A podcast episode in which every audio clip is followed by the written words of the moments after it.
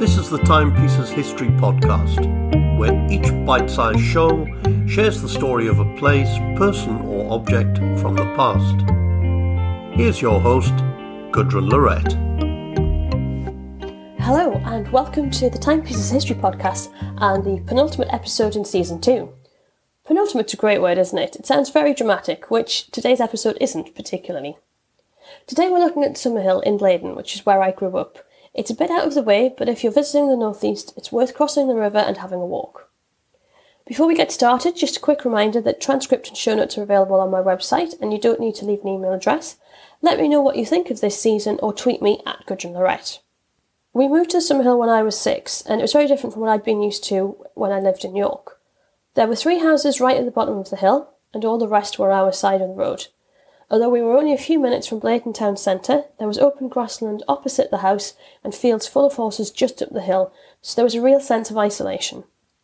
Summerhill, to me, means the name of the steep hill we lived on, but in fact it's the mound at the top where we played as children. That was originally known as Summerhouse Hill, and the hump opposite was Image Hill. These two hills were once part of the Stella Hall estate.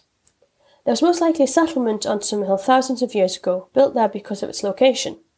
In 1930, some boys playing at the top of the street found a stone cist or coffin. A reconstruction of the cist is at the Great North Museum, formerly the Hancock Museum.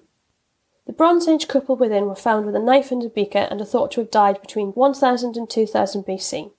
The theory is that they were married, and in all likelihood the woman was sacrificed when her husband died. After the Bronze Age, a Norman manor house and a nunnery were built on the hill, and in the Tudor times, the Tempest family, successful merchants and colliery owners, built Stella Hall.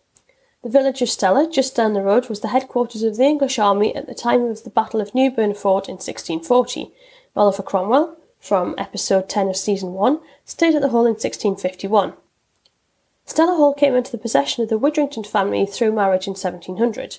At this time, the red octagonal folly, which still stands today, was installed as a summer house on the hill, hence the name. Image Hill opposite was the home of two statues, one of Apollo, the Greek goddess of the sun, and one of the playwright Asclepius. Stella Hall then became the property of brick and mine magnate Joseph Cowen, who was also an MP.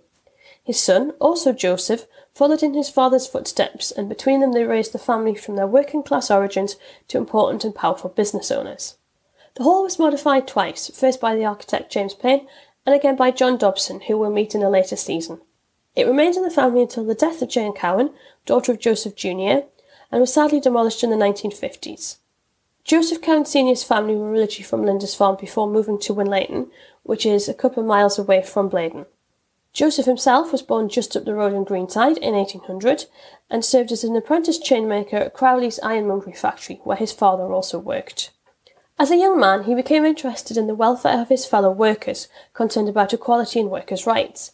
He was no doubt inspired by his employer Ambrose Crowley, who established a fund for employees who could no longer work, provided free schooling for local children, and paid for, the paid for a doctor for staff and families.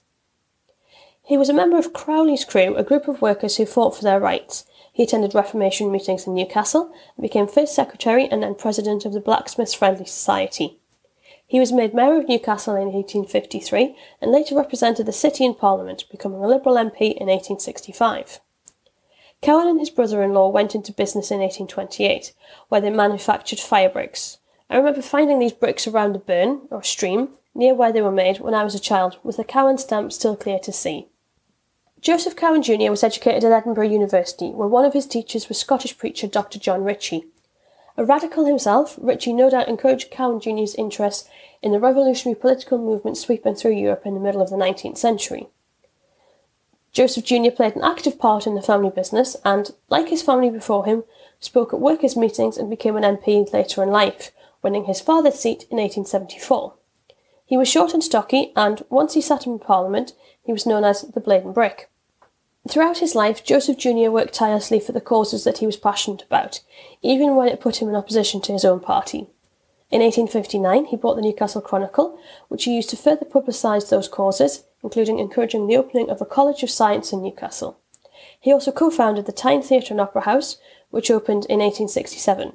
Both this and the newspaper are still flourishing today. Of course, while there's a lot of interesting history around the Summerhill, once you've seen the summer house itself, there's not much else to look at. So, I suggest you walk a few minutes further along the road and visit the Pathhead Watermill. When we were children, the entire place was overgrown and the falling down buildings were dangerous. Not that that stopped us going in. Since we moved away in 1997, though, it's all been renovated and the watermill is now fully operational. It was a corn mill from 1713 until 1828 and was first owned by the Townley family before the Cowens bought it.